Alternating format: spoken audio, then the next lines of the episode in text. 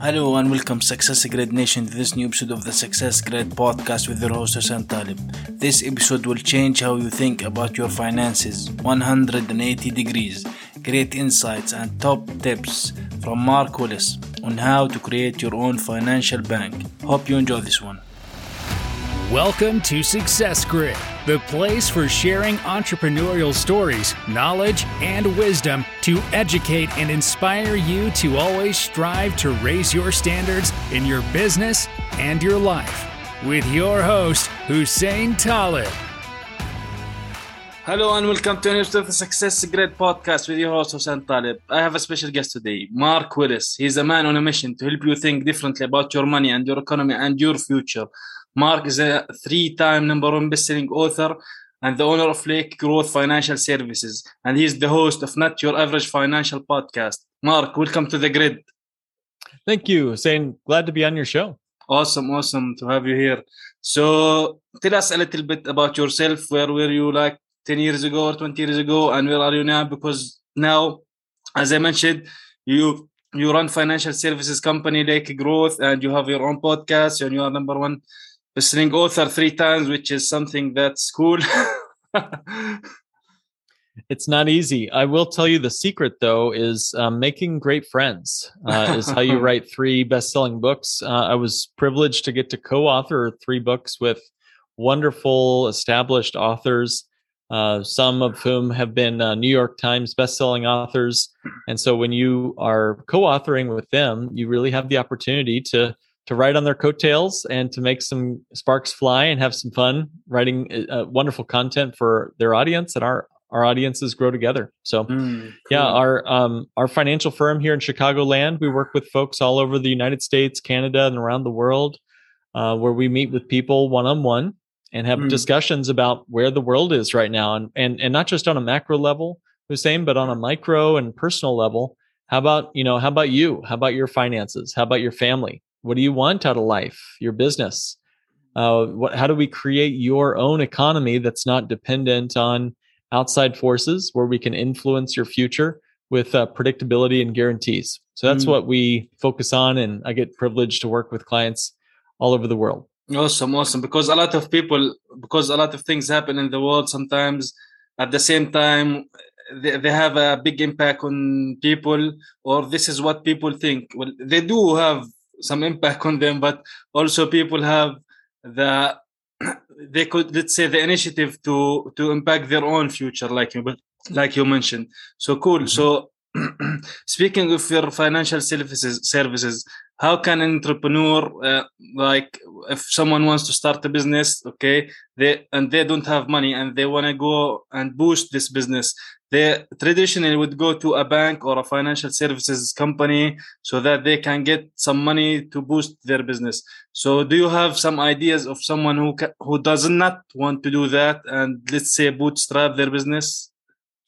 Well the the bootstrap model is uh, one that's you know certainly commendable it sometimes can take more sweat equity and more time uh, and the other option is to get equity partners uh, where you have a business partner with you. I was just speaking with someone here just moments before I got on this call, and he's um, been a very successful um, medical professional uh, here in the United States. And he's he had three partners, you know, one business partner and one silent partner. And the silent partner just passed away. Just oh, you know, unfortunately passed away. Yeah. Uh, and so they, you know, these three people are now two, but one of the I, I guess the surviving spouse of this this silent partner who passed away now she is an unwilling business partner in their mm. business mm. they don't really they have friendly relationship with her but you know they don't really she doesn't know the first thing about running a medical practice they don't really want her there i'm sure uh, and so they're kind of forced in so there's some issues what i'm saying here is there are some issues with bringing on equity partners without having an exit strategy mm. if something like that should happen. Now, maybe it's someone passing away, or maybe it's just someone deciding to leave the business. I feel like too often, many times, there's just not an exit strategy for mm. our businesses. Mm. And Hussein, um, I guess a philosophy or a belief I have is that we all need an exit strategy for whatever we're doing in our life because we're going to Mm. exit everything ultimately someday uh, in our life, hopefully a long time from now. But whether you exit your business because you sold it to a public company, uh, or you went public yourself and you sold out, or you pass away, like this unfortunate situation, whatever your story is, someday we're going to exit that that part of our life, and we need a, a well written, thoughtful exit strategy to get us there. Mm, cool. So um, that's one of the key, I guess, topics or ideas that we think through is let's think long range. Let's think long range and build something that builds guarantees and predictability into our future. Uh, I feel like the business, the business owner has a lot of things in his or her life that are not guaranteed. And so if we want a success in our future, we need something that's guaranteed for us that we can hold on to no matter what the market does or whatever the uh, business might do. Like you mentioned, uh, any business you're saying it's like they, they should be thinking when they start out, they should be thinking about an exit strategy. Because, like for example, even naming the business itself, if you name it under your own name, when you it's like I don't know, it, it will be maybe hard to sell. I don't know. Mhm. So if you name it something else relative to the thing that you are actually doing, it will be maybe easier to sell and will go along the a long way in the future instead of you naming your business your own name. So that's a great That's right. idea. Mhm. Yeah, Yeah. exactly. Yeah, that's just one uh, one idea where you know you don't necessarily want it to be named after you. Um, and and I would say there's there's a number of different strategies and financial concepts that helps give you a what I call a golden parachute, where you can leave that business someday with a golden parachute on your back and fly off into the sunset and enjoy a wonderful you know um, uh, retirement or, if it's not retirement it's the next chapter in your life that gives you some sort of you know assurance for all the risk that we take as business owners we need some kind of walkaway money um, to to leave that business better off and, and our clients or customers better off than we found them Mm, Yeah. So you yourself in your business, how do you manage debt for your clients, for example? Is is all debt bad or there are some good debt? well there there's kind of only a few ways to make major purchases. So we've been talking about bootstrapping. I'm going to call that the pay cash method. Uh, then of course there's going into debt to start your business or bringing on equity partners. That's really the three ways to start a business. Get into debt pay cash and bootstrap or bring on other outside investors. And so if we're looking at kind of the debt side of this option of, of this conversation. If we're using traditional banks uh, credit cards finance companies to finance our our business or our personal life we are again we have a partner with us. Uh, and in fact they're not just a partner they're more like a master.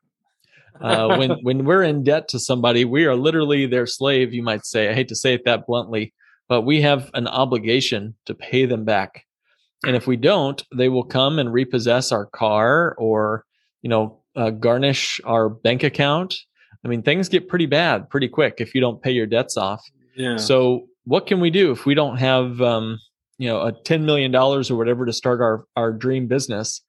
Um, well, we can pay cash and we can bootstrap, and that can oftentimes takes ten years, twenty years to do. Uh, but at least we did it. You know, we pulled ourselves up by our own bootstraps, as as uh, the old phrase goes. But there is good kinds of debt, um, and a lot of your listeners might understand the idea of good debt versus bad debt if they've read anything by Robert Kiyosaki, like Rich Dad Poor Dad, and other similar books, Hussein.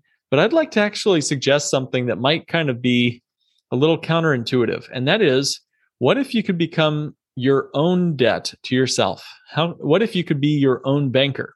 How is that possible? Yeah. Well, it, let's think about it for a minute. If you are um, in the financial universe, if you participate in money, and most all of us do, if we're in human civilization, we're we're in the money game. I'd like to suggest that we're already in the banking business. You know, Mhm. we're in our day jobs. We're we're in two businesses really. We're in the the job that brings in the the paycheck every month, whether it's a W, you know, whether it's an employee job or whether it's a small business that you're starting. but we're also in the banking business. We're also in the banking business. And what, what do I mean by that? Well, there, there's a great book out there uh, written by David Graeber, and the book is called Debt the First 5,000 Years.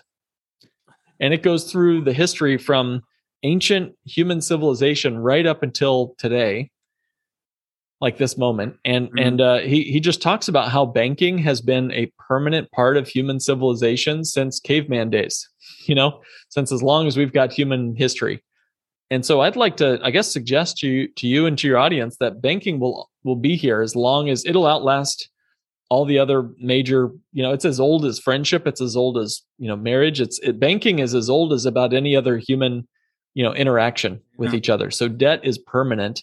The question is who is your banker? And if you have anybody else working as your banker they will win over the long run. They have an exit strategy for your business. If your business doesn't do well they will take it. If it goes really well then you have to pay them back with interest and and you know they're going to win. So they win either way whether your business wins or loses.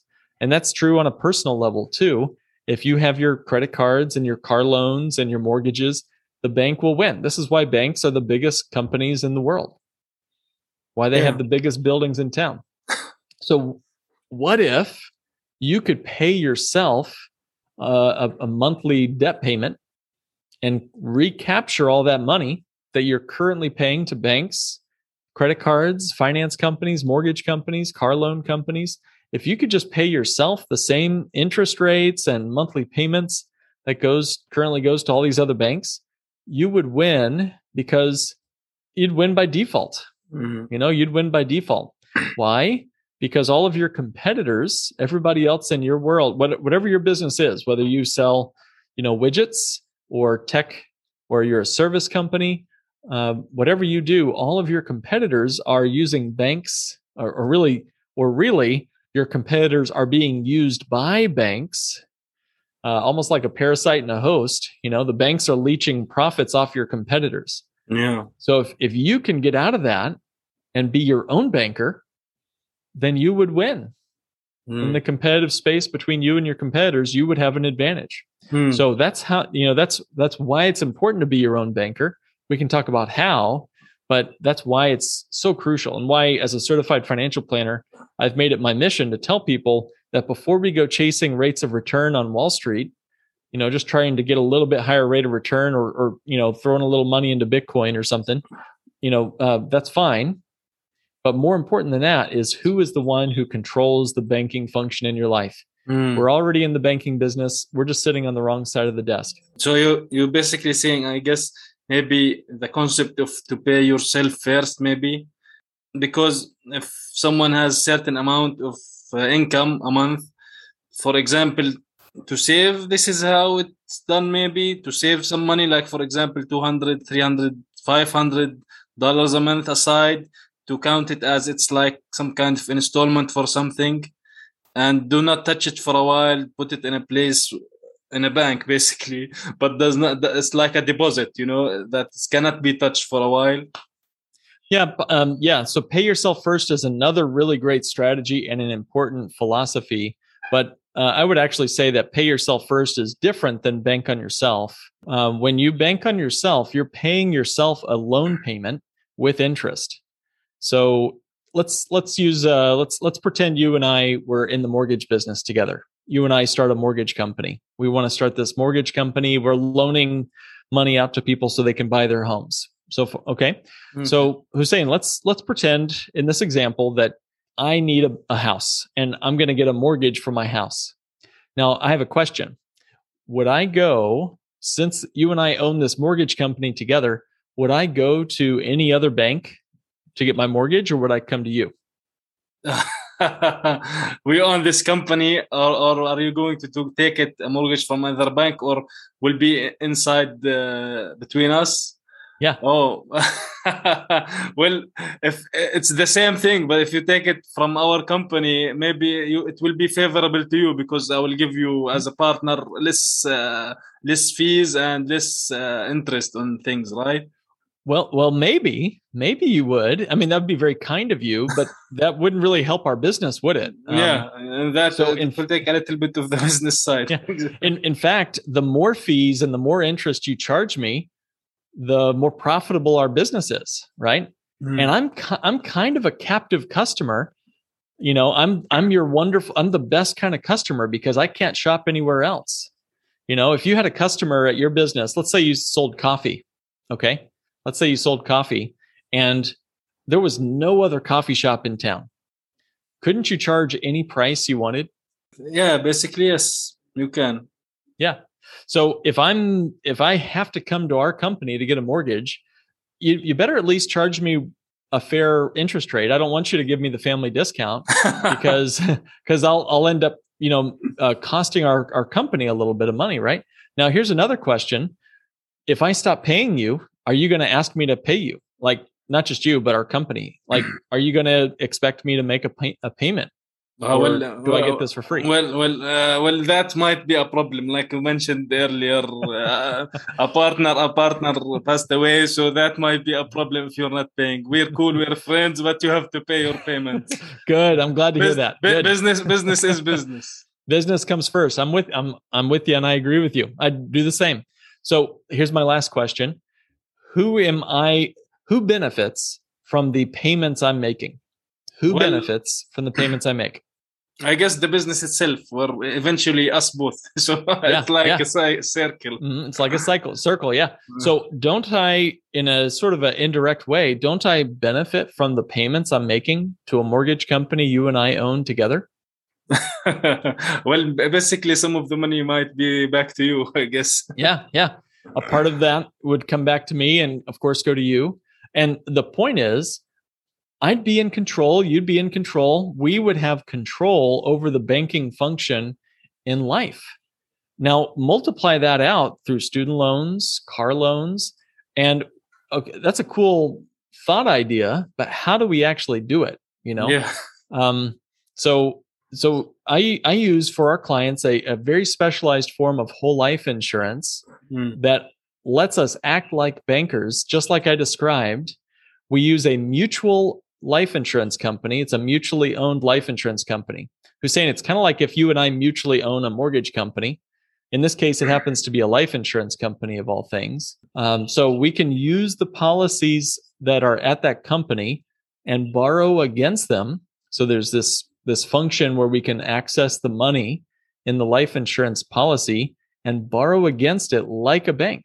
It's not a real. It's not a like a bank at you'd see on the street corner in town, but it's like a bank, and I can borrow against that life insurance, and then I get to I get to repay that at any pace I wish. I can choose to skip a payment or pay a hundred bucks a month or five hundred bucks a month, whatever I choose. So Yeah. I'm in control as the yeah. banker. Maybe maybe it's like some people who take loans based on their credit cards.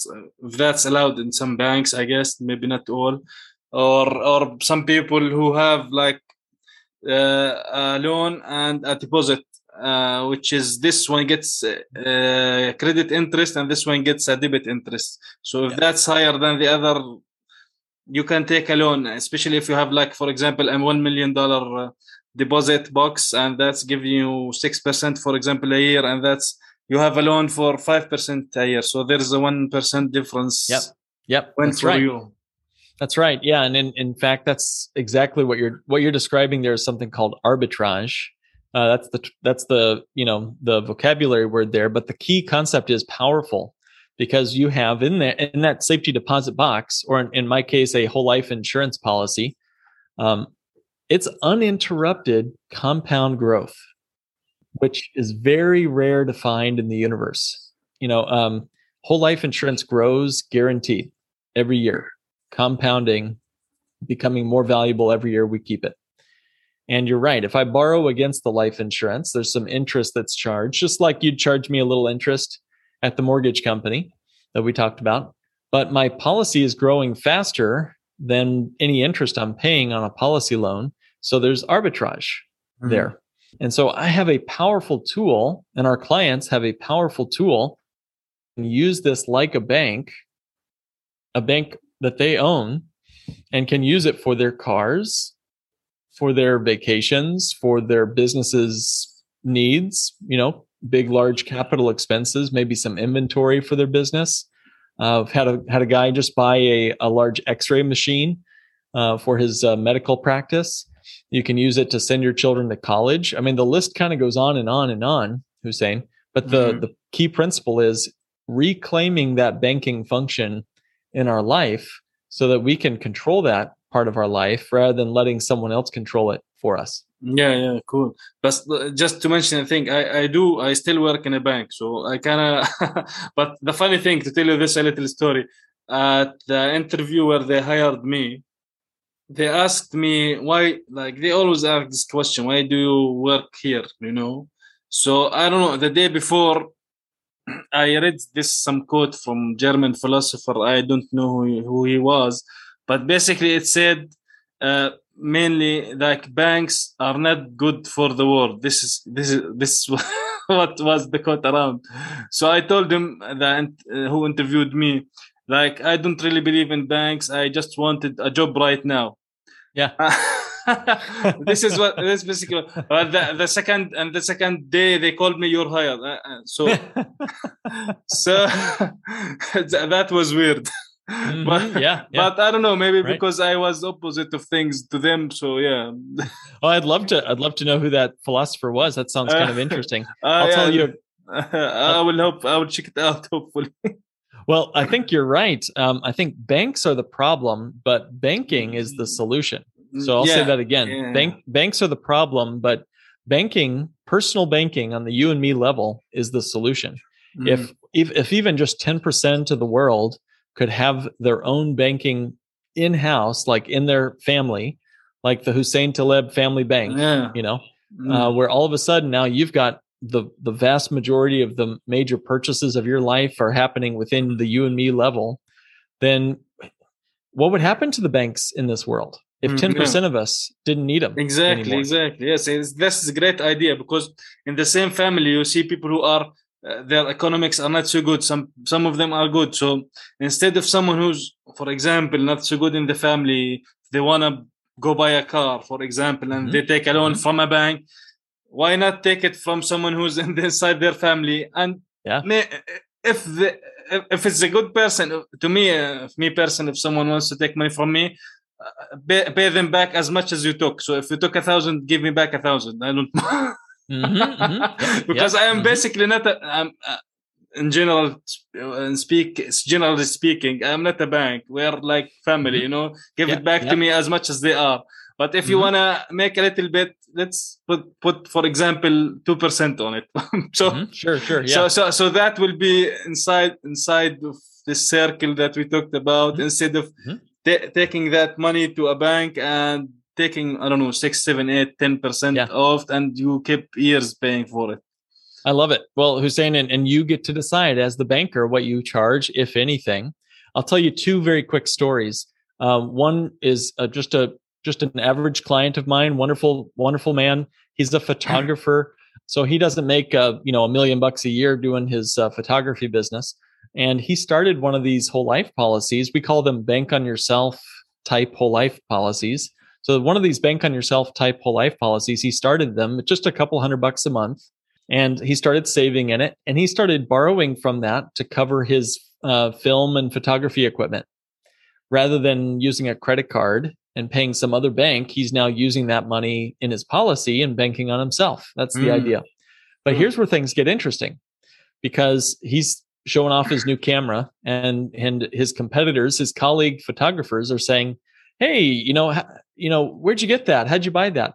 And he says, Oh, I used my bank. I used my personal bank to buy this. And they're like, Your personal bank? What are you talking about? And he's and and then and then they say, Well, hey, I could I need to borrow some money for my new camera. So he's now bank he's the bank for others as well. His competitors are coming to him. His photographer competitors are coming to him for money. So, like I said before, you're already in the banking business. You're just sitting on the wrong side of the desk. Mm, he moved yeah. to the right side of the desk. He's now the banker for himself, but mm. he's also helping other people get their photography equipment. And even though they might be his competitors, they are paying him for those, you know, new lenses and cameras and everything else. So That's just one story. And I'll share just one other very quick story. There was a gentleman who um, had some health issues and he could not own, he could not be the insured because life insurance requires a medical exam here in the United Mm. States, um, probably most places. And so he had an open heart surgery and could not get a policy on himself, but he got a policy on his wife and his three adult children and all of his grandchildren. So he's got like 12 policies that he owns all of all together and he is the owner of those policies. He controls the policies. And about once a year he gets the whole family together at Thanksgiving and you know he'll have a, a conversation with them about what all the policies are doing. He'll say, "Hey, hey family, here's the family bank. You know, here's the 12 policies we all have. Uh, and if you need any money, kids, don't go to the bank down the street. Come to the family bank, uh, and you know we'll get you that car loan. We'll we'll pay off your student loans. And guess what? When they pay him back, who are they benefiting? Well, the family. yeah. You know, someday when he passes away, that's money that they get to inherit again. And guess what? Exactly. They're going to go put that into new policies. Yeah. And so the cycle continues. This is how generational wealth is created. Yeah, yeah. That, uh, so we're talking about here, like a lot of people have big problems dealing with their own finances. So, Mhm. so, how, so how how any anyone like the average Joe or anyone can improve their finances and without taking the risks? yeah, you, you know, again, if you control the environment where your money lives, you have un, you have removed unnecessary risk. Uh, if someone else controls the environment where your money lives, there's going to be unnecessary risk. And you know, Hussein, you know this. Um, starting a business, heck, just walking out the door, getting in your car, or whatever, that takes risk just to to go outside these days, especially. Uh, so, so I don't want to avoid risk. In the risk is the potential for reward. Um, Now, risk and reward are not the same thing. I think in in the United States, especially, we've become a nation of speculators, and we think that the the that risk equals reward, and that is not true. risk is the possibility of loss. That's what Mm. risk means. Um, so if we want to take risk, we have to realize that we potentially could lose. So I don't want to take unnecessary risk. That's kind of my personal philosophy. I don't want to take unnecessary risk. I'm happy with risk. I'm a business owner too. And I love the thrill of like going on a zip line or, you know, taking a, a, a water boat ski, whatever outside. But unnecessary risk is something we stopped doing after college, you know. Uh, once you uh, once you start starting a business, you don't want unnecessary risks in your business. yeah. So how can you do it? You can control the environment where your money lives. I'll tell you that banks, and I hate to hate hate, hate to be a hater on banks since you work at one, but um, a bank will tell you what to do with your money, and then they'll go and do something completely different. I'll tell you a statistic. According to the FDIC Insurance, which is a, a corporation here in the United States, Chase uh, Bank of America has 22 billion dollars in cash value life insurance. 22 billion dollars in cash value life insurance. Some of these bank on yourself type policies I'm describing is life insurance. So they have 22 billion dollars in life cash value in life insurance. That is worth more to them. It's valued higher than all of their bank branches, all their real estate and their downtown Manhattan, New York City building combined. Whoa. Uh, so they've got what are they doing with so much cash value life insurance? Uh, and it's part of their tier one capital. Okay, Okay. that's that's just Bank of America. Talk Mm. about Chase Bank and Wells Fargo and Citibank. all the Citibank. Yeah, I've got a full list of all the major banks and how much money. It's hundreds of billions of dollars in cash value life insurance. So my question is, um, why do banks tell us to put money in savings accounts and CDs and money market accounts, and then with their own money, they go put money into life insurance? What do they know that we don't? And so my my philosophy is don't do what banks tell you to do with your money. Watch what they go do with their money and then do that instead. well, that, that's good. that's powerful. But what what what happened in in the real estate market? I guess in the states, which affected the global market in 2008, and the banks. I I watched the, the movie The Big Short like a while back, mm-hmm. and it's when you when you when you at that situation like the movie when you bet against the market that's going to go down which is was the real estate market which is most people say like it's not, it's a market that won't be down let's say so some people yeah know know certain things and profit from the people who are putting money like in the movie the, some people who lost their pensions and 401k and these kind of things. So basically always the money transferring to people who are who has the money already. Mm-hmm. yeah yeah. Well you're right. I think um, somebody once said I, I need to go find out who wrote this but they said if you took all the money in the world and then spread it out evenly to every person if everyone got the exact same amount of money they said that within about 30 years or so it would all be bundled up again among kind of the the top 10% and then the other 90%. um, I don't know if that's true or not, but that makes sense. You know, that makes sense yeah. because some some people are willing to um, to lose their money uh, for today. They would rather spend. There's a quote by Gloria Steinem. She says, "Rich people plan for four generations, and poor people plan for Saturday night." and i think that's that's how we lose wealth uh, that's why the the rich get richer and why the poor get poorer part of the reason why maybe not the whole reason but i think in some it's at least a part of the reason is we have short-term thinkers and we have long-term thinkers mm. and hussein I, I think the people who listen to your podcast are wanting a better future that's why they're listening to a podcast and not you know just listening to music or whatever all the time they're trying to be a better version of themselves. They, the show is called the Success Grid, for goodness sakes. So you're, you're wanting a better, bigger future, and that's awesome. So you know, if you have if you have a, um, a, a an audience that's wanting a better, bigger future, then they're going to be a part of that smaller group of people that think long range. Yeah, you know, exactly. not just for Saturday night. Yeah, well, that's like we mentioned earlier. It's like people the, the, as soon as they get their money, they want to spend it. Uh, they want to hang out. They want to mm-hmm. watch a movie. These kind of things, uh, and that's cool. That's okay. But uh, mm-hmm. if you if someone looks at themselves like ten years or 15 or 20 years from now if they are like 20 or 30 so that would be the same thing again and again and again you need mm-hmm. to to to do better than that i guess. Yeah. If, yeah. unless your mindset is like you're good where you are that's something different. And that that's the problem. Some people are let's say comfortable with where they are. Mm-hmm, mm, mm-hmm. yeah right? And I'm, I'm not here to tell folks how to live. That's not my you know some people are um, mosquitoes and some people are grasshoppers uh, you know there's there's mosquitoes that fly to the bug zapper and and just go out in a blaze of glory you know zap and they're gone you know uh, that's a wonderful, beautiful spark of, of, of brilliance for about a split second.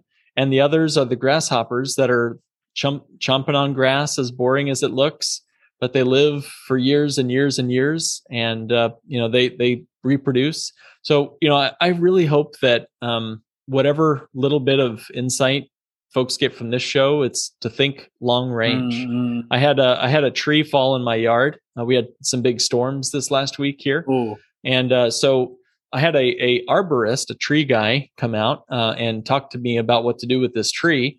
And he's he's one of those guys, Hussein, who just he he loves what he does, and you can tell he loves trees. He was like holding the tree, you know, almost like giving it a nice hug. he was showing me these little spots, and here's the little mushroom that you need to watch out for. But um, what one thing he really emphasized was he looked at me. He kind of saw what how old I was. He kind of saw my daughter playing in the back, and he's like, you know, you're Mark. You're probably going to be here a long time. You might have grandkids here. We need to do this, this, this, and this to help get you ready for the next 50 years. And these trees are going to be here for the next 100 years. And so he helped me think long range. And I think a good financial advisor, they're not just trying to chase this week's rate of return. Mm, you yeah. know, they're not they're not just chasing this week's headlines. They're mm. wanting you to think long range and mm-hmm. um, you know, like like with our work we do with clients, I don't just think about the taxes that you're going to pay this year. But I think So- about how much you're going to pay over your lifetime in taxes and even your kids. And how Mm. can we minimize that so that you can keep more of the hard work you've you've um, set out to to keep? You personally speaking of taxes and these kind of things and like 50 years ahead. So how do you personally uh, work with your clients to make them for example do certain investments or certain things to be wealthier with time? And what the second question is would be like what are the things that uh, would make them pay less taxes because paying less taxes we, a lot of talk about people who are wealthier like jeff bezos, bezos and other people who are Mhm. like billions of dollars talking about like they pay less taxes so so Yeah. how do you Mhm. do that is that possible Warren Buffett, Jeff Bezos, uh, Elon Musk, um, you know, the Carl Icahn. There was a recent um, there was a recent publication uh, in the news cycle here um, by ProPublica, which is an independent news report agency. They investigate. I guess they found the IRS. Someone at the Treasury Department leaked, uh, illegally leaked uh, all these people's uh, tax returns. All these very wealthy you know public member uh, public uh, individuals tax returns i mean imagine if that was your you know tax return uh, so here, here in the united states it's illegal to kind of share that information publicly but he, here it is it's public it's on it's in the world for all of us to see. And you're right jeff bezos spent he has a number of years where he paid no taxes. Um, mark zuckerberg who started facebook multiple years where he paid no taxes. And they use it's very interesting i read the report i dug into the details and they very similarly use all the legal means they can to pay no taxes both now and in the future but they had to buy in to this club Mm. they had to buy their ticket they paid a lot of taxes you know mark zuckerberg in 2013 he paid over 1 billion dollars in taxes in that year alone uh, the report says so here's something that I- i'll share it's called the buy borrow die strategy Mhm. buy borrow die so b-u-y okay and then That's, b uh, O double R O W and then D I E. So it's buy, borrow, die. Does that make sense so far? but uh, I think one of the strategies, like maybe like some countries, I guess they make some people open businesses without taxes. So this is might be one of them. Just just a Mhm, note. I think this is what. Yeah. I, Yeah. Well, Mm. the business itself might pay no taxes, but how do individuals like live your life? So, so anytime there's, and every country is going to have a different, you know, tax law, but I notice these are the same around the world. So the first step in the buy, borrow, die strategy is to buy assets that don't pay you an income. So it has to be that because um, if you get paid an income, like let's say you get a rental property, yeah. uh, very popular for folks to want to do real estate investing. But if you get a asset like a rental property and it starts paying you rent, you have to eventually you have to pay taxes on that on that rent. Yeah. Now here in the United States, there's things like depreciation costs and some other strategies to lower your taxes, but that's a taxable stream of income. That rent money will eventually become taxable to you. Yeah. Um, so we have to find assets that don't pay income. This is why Warren Buffett um, and his company Berkshire Hathaway has not paid a dividend uh, since 1965. There's a reason why. They you know? don't dividend. You mean dividend to the to the shareholders? You mean Hmm? Yeah, yeah, really? And- yeah, yeah. Look it up. Uh, so there's no income that comes when you own a share of Berkshire Hathaway. They don't pay a dividend. As profitable as they are, they are intentionally not paying dividends. I think because Warren Buffett would have paid billions of dollars in taxes over these many years um, if they've been paying dividends to him and all the shares of stock he owns. So that's the first step: is to buy an asset, and this is straight out of uh, the ProPublica report. Buy assets that you don't see an income on. Hmm. Uh, and this might relate back to our bank on yourself strategy I mentioned earlier. So hold tight with me. Uh, the second step in the buy, borrow, die is to borrow. So if you borrow against that asset that you just bought, like Mark Mark Zuckerberg uh, in 2013, he paid that billion dollars of taxes. What did he do? He bought a bunch of shares of Facebook, and he bought in. He he paid his ticket to be a part of the super wealthy, and now he borrows against his Facebook shares to live. Because you know if you just buy a bunch of sh- you know assets how are you going to buy your groceries? How are you going to buy your yacht your second yacht you know uh, your luxurious lifestyle? So you got to borrow against all of this all these assets. And Hussein, the interesting thing is when you get a loan, it's not considered income, Mm. and therefore it's Uh, not taxable. It's li- it's a liability. Uh, Nicola, it's a liability. Yeah. It's Yeah, not- yeah, yeah. It's uh, so if it's not a income, it's a liability, and so you never have to pay a tax on a debt, and so they're able to live on their their borrowed money. This is how Donald Trump did it. You know, he he has a ton of debt because he lives on all that money, and he has all these real estate deals. Um, so it's all the super wealthy. They all do the same thing. It's all completely legal. But the key is the gotcha that most tax systems have is when you die, you're supposed to pay a big estate tax. Uh, and so dying is an interesting uh, tax avoidance strategy for the uber wealthy. And what they do is they they actually have either a trust or they have uh, other means to have a what's called a step up in basis, where all your assets become more valuable when you die. Here in the United States, if I bought if I bought a house for a hundred grand, hundred thousand dollars, and then let's say it grows to a million dollars over my lifetime, and then I die and leave it to my children, it would be worth one million to them, and they would not have to pay a tax. Uh, so that's that's the last step in the buy, borrow, die strategy. Now, uh, first of all, I, I want to kind of talk about how us normal people could do this. But do you have any questions over the buy? yeah, borrow, it's die? it's it's like they're basically using debt or borrowing to to go around things because like we mentioned for example taking a loan is basically a liability so you can be taxed on that or Mhm. like you mentioned an asset that does not bring any income so what the what uh, uh, and you mentioned real estate like real estate brings brings you rent and you have to pay for that but what are their assets that does not bring income Yeah. yeah. Well, yeah, uh, shares of stock that are not paying a dividend that would be one. like Warren Um, Buffett yeah Yeah, what, like Warren Buffett. hmm Yep. Artwork, uh, gold, um, uh, things that don't produce an income. Um, life insurance is an interesting one. So this is where, like average folks like you and me, uh, I can buy a life insurance policy. It's an asset. You know, if it's term insurance, term insurance is just a death benefit, and that's not really. You can't use the buy, borrow, die strategy with term insurance. Most people think about life insurance and they think about term insurance term insurance is just the money you leave your family if you die. You're just Mhm. renting you're just renting life insurance which is fine. You know just like renting an apartment there's nothing wrong with renting an apartment. But if you're going to own a house you're going to eventually start to build up an asset. It's called equity uh, in the house right? Your equity in the house is the amount of the house that you own as you pay down your mortgage. That's kind of how you own the house and with whole life insurance, this bank on yourself designed whole life insurance, you're building an asset that does not produce income. In fact, Mm. there's a lot of really cool pieces here that I'll just skip right over. But Mm. just imagine you've got this building guaranteed to grow for you asset. For the rest of your life, it grows guaranteed according to the insurance company, Hussein. Mm. Not even Mark Zuckerberg's stock is guaranteed to grow. You know, Facebook can go down. In fact, it has. Uh, so with these whole life policies that consistently and Mm, it grows- continually grow guaranteed, Yeah, that that's but, great. but it doesn't pay an income. devil like, I guess. It's not like Yeah. small, it's like a devil. Yeah.